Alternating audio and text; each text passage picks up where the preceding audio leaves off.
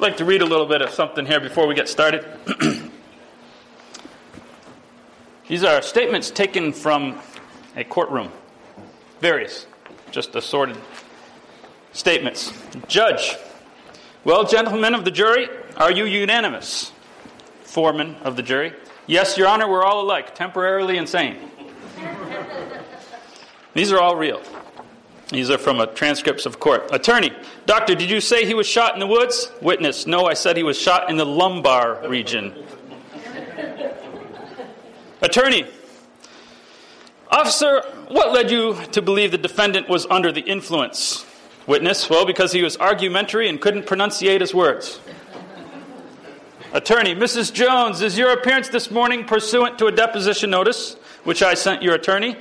Defendant, no, this is how I dress when I go to work.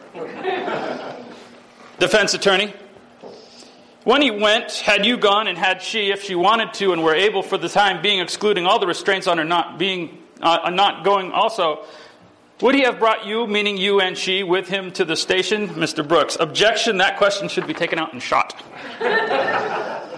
Upheld. Attorney, I understand you're Bernie Davis' mother. Witness, yes. How long have you known him? Attorney, now I'm going to show you what has been marked as State's Exhibit number two and ask if you recognize this picture. Defendant, that's John Fletcher. And that's you? Yes, sir. And you were present at the time of this picture taken.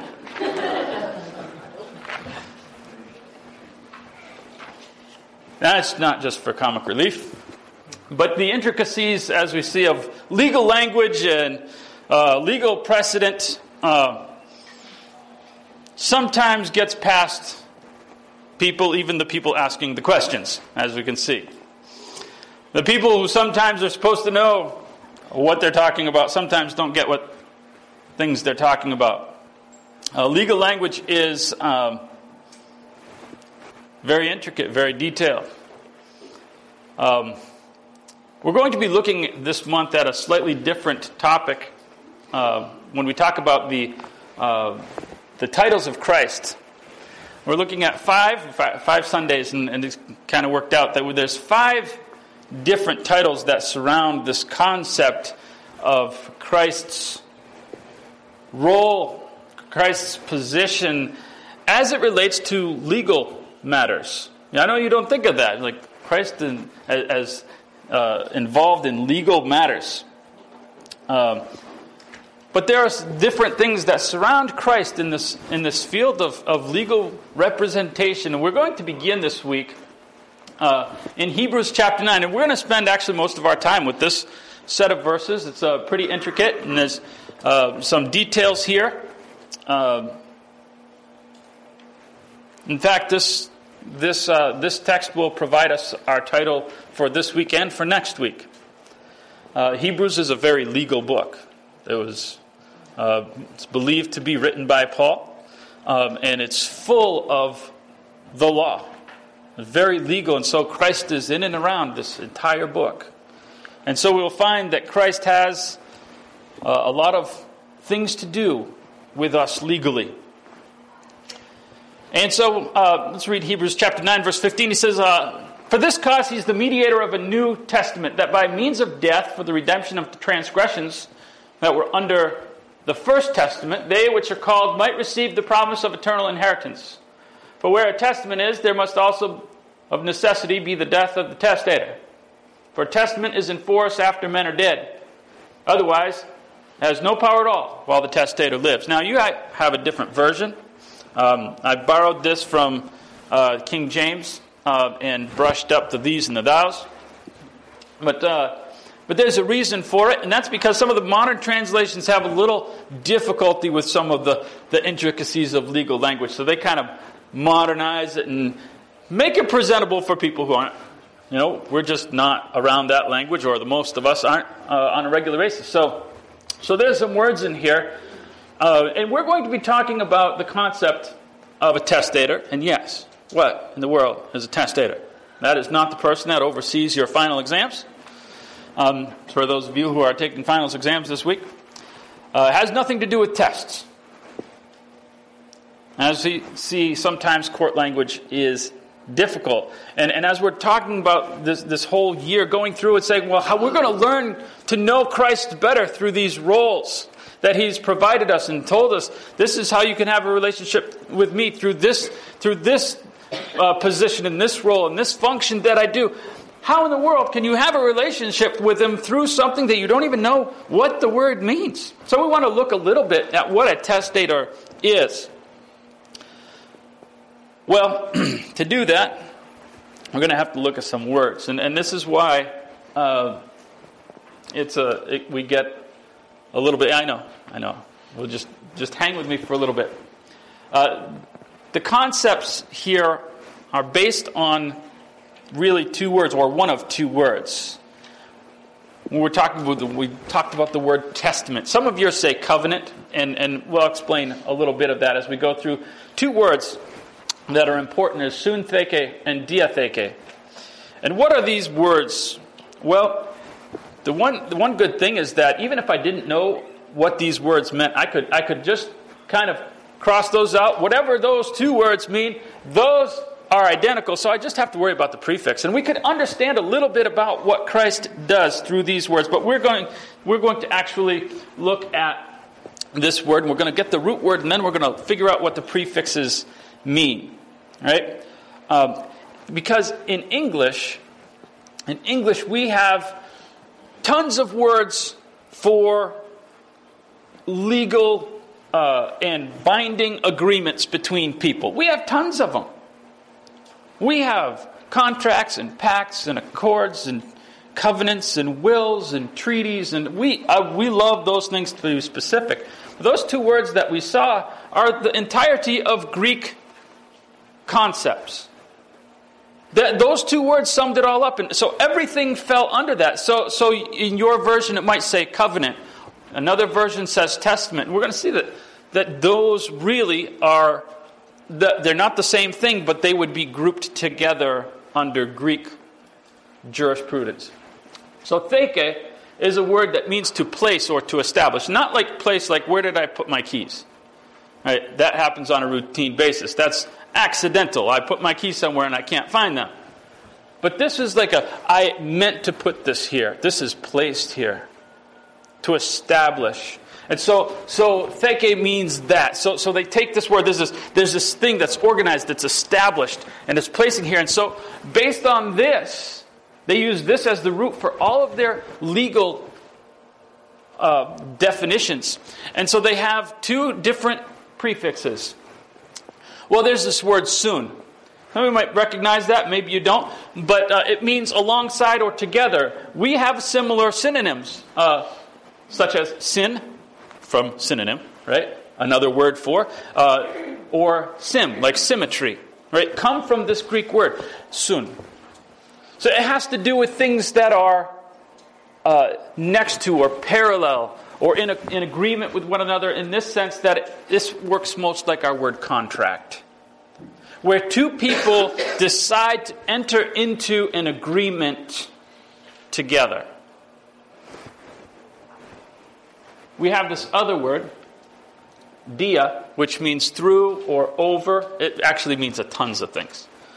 It has to do with a channel of direction or movement from one thing to other. It shows if you are crossing something, you would you might use dia. It might mean over. It might mean through. However, this means, but this channel of going from one thing to another thing. And so we have these two uh, and this is the one that's translated covenant or testament. And this is important. Why is this important? We're going to see that this, this an interesting thing is that in the Bible, well, specifically the New Testament, because the New Testament is written in Greek, that this word suntheke is never used to describe the arrangement between God and man. Ever. Never. Not one person ever decided that he would use this, it is always this one. Let's go beyond that because the Old Testament, written in Hebrew, completely different words, but it was translated uh, before Christ, it was translated into Greek called the Septuagint version. And not one time in the entire Old Testament is the agreement between God and man ever translated into Greek as syntheke. Always is this. Something caused the writers and the translators to avoid that word.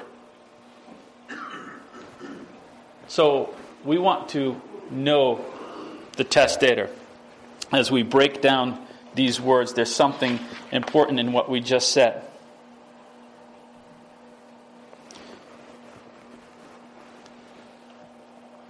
And that is that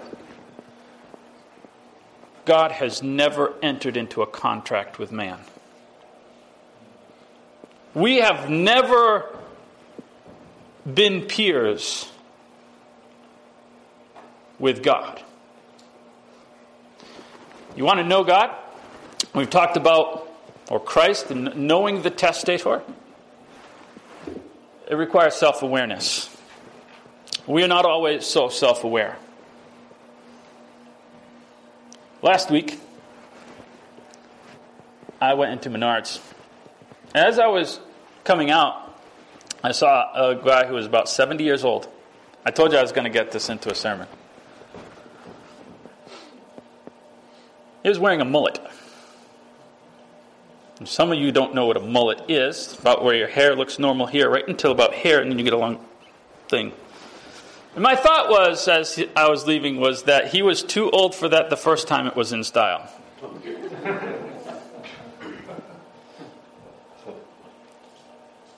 not self aware. Not self aware. We sometimes are not so self aware. And we're not self aware in a relationship sometimes. Sometimes we act like we have syntheke with Christ, with God. It's like, nope. What do you mean? Ask, he says, and it shall be given to you. Seek and you shall find. Knock and it shall be open to you. This describes the relationship of God to us. We are not equals. Don't bargain. You can't bargain with God. But we think sometimes that we get this opportunity in prayer to bargain with God. I will do this if you will do this. That's a contract. You don't have syntheke. You ask, and God gives. It's over. It's across this divide between God and us that anything comes.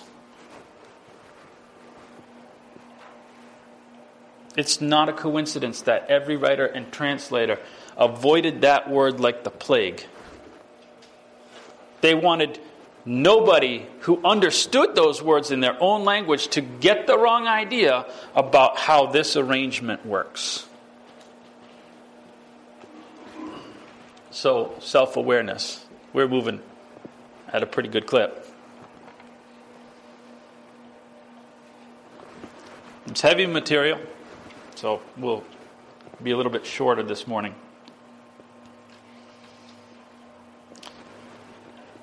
Non presumption is the second thing of two things that we want to talk about that are important.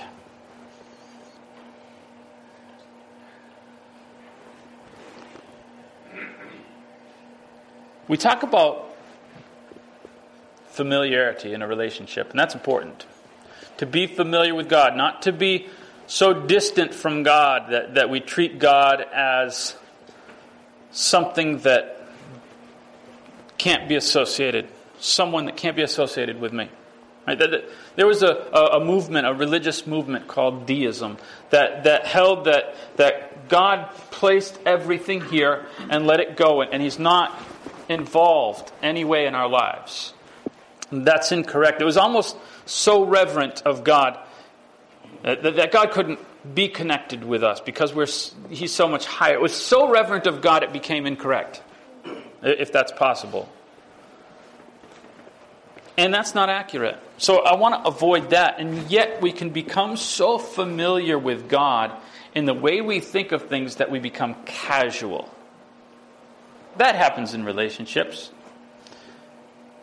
Where we're just so casual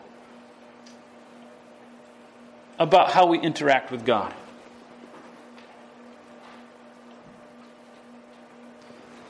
I want to look at this word. I want to go back um, and look at Hebrews 9:15 because there's a in this verse is something that's a little bit difficult because and trust me, I, I don't I try to stay as little to these definitions of things because I'm not Greek. I've never spoken Greek. I never will know Greek. And I kind of rely on what other people said. And, and when you're on a topic where no one, dis, no one agrees about things, it makes it very difficult to sort through the material. So I just try to keep it extremely basic and draw the best conclusions we can. What is this? Is this a covenant? A testament? What are they? Because there's, there's only two words, and then there's all these different things that we have in our culture that they didn't necessarily understand all the differences between. We kind of have to look at their um, the context to determine what these words mean after we get the basic idea. Because okay, so with there's, there's this thing from God to us. It's it's not partnered. But then what? Well, he says, for this cause he's the mediator of a new testament as I said, some of you say new covenant. Is there a difference? Are they synonyms? Not exactly. It's, it's not too bad if yours says covenant, it's, it's fine. But I want to get the full meaning of this because this is an important verse.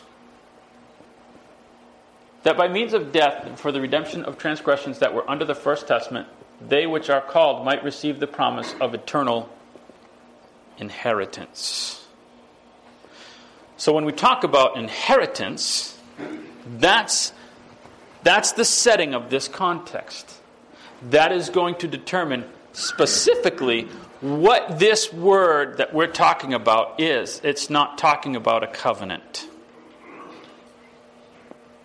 Under a different topic, it would be the, the Bible references covenant, but specifically in this passage, he is using this word to describe a last will and testament. What do you mean by that? Well, and what does that have to do with my relationship with God? He's a testator.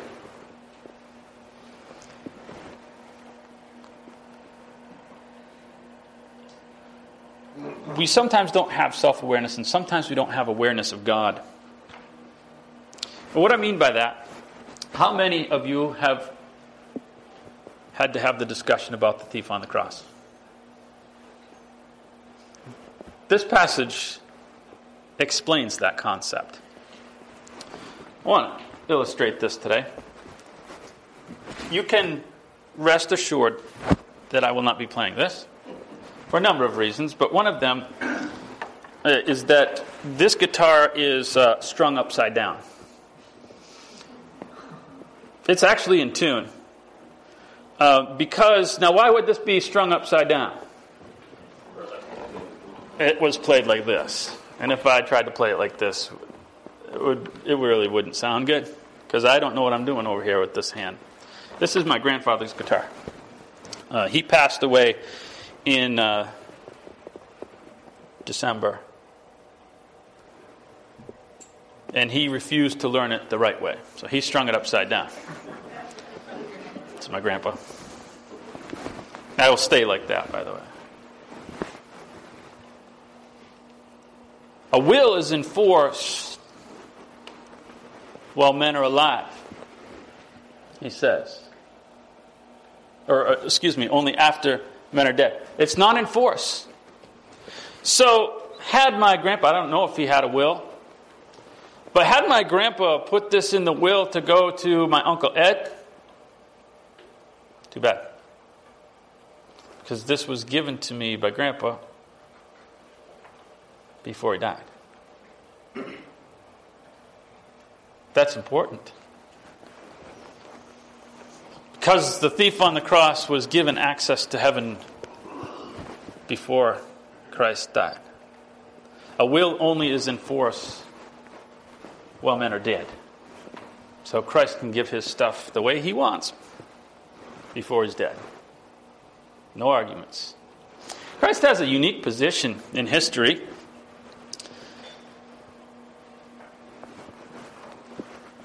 In that he is the only man to ever serve as the, uh, what do they call that? The executor of his own will.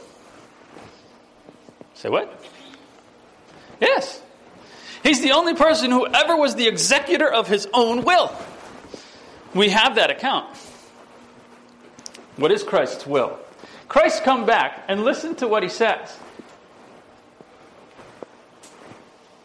All authority is given to me. I am the executor. I am going to tell you what I want. This is my will.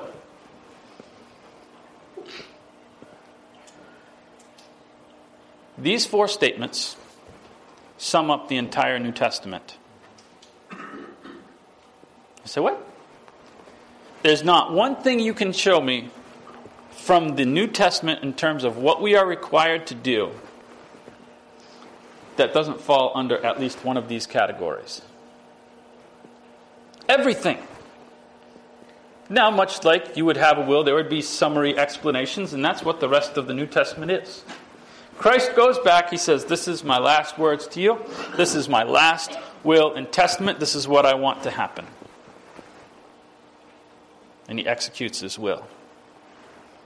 Go, make, baptize, and teach.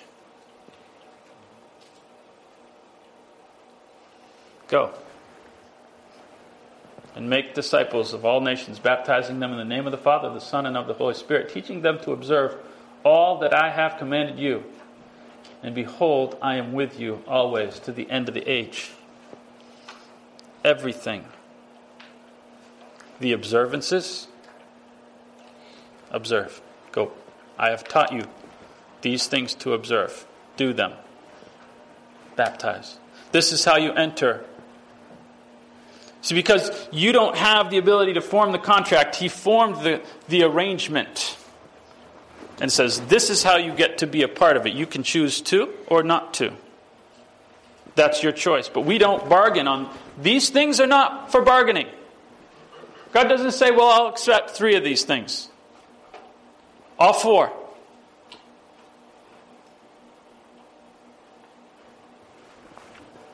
That's Christ's will.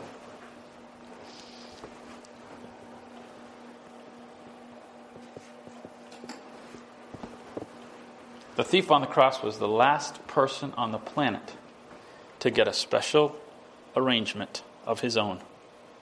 And after that, the will has been executed, both literally and figuratively.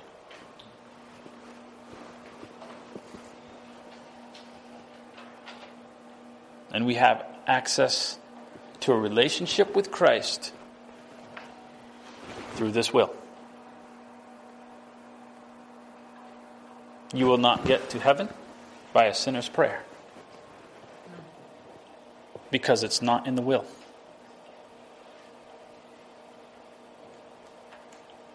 You will not get to heaven failing to observe. This is God's will. You will not get to heaven sitting on a pew.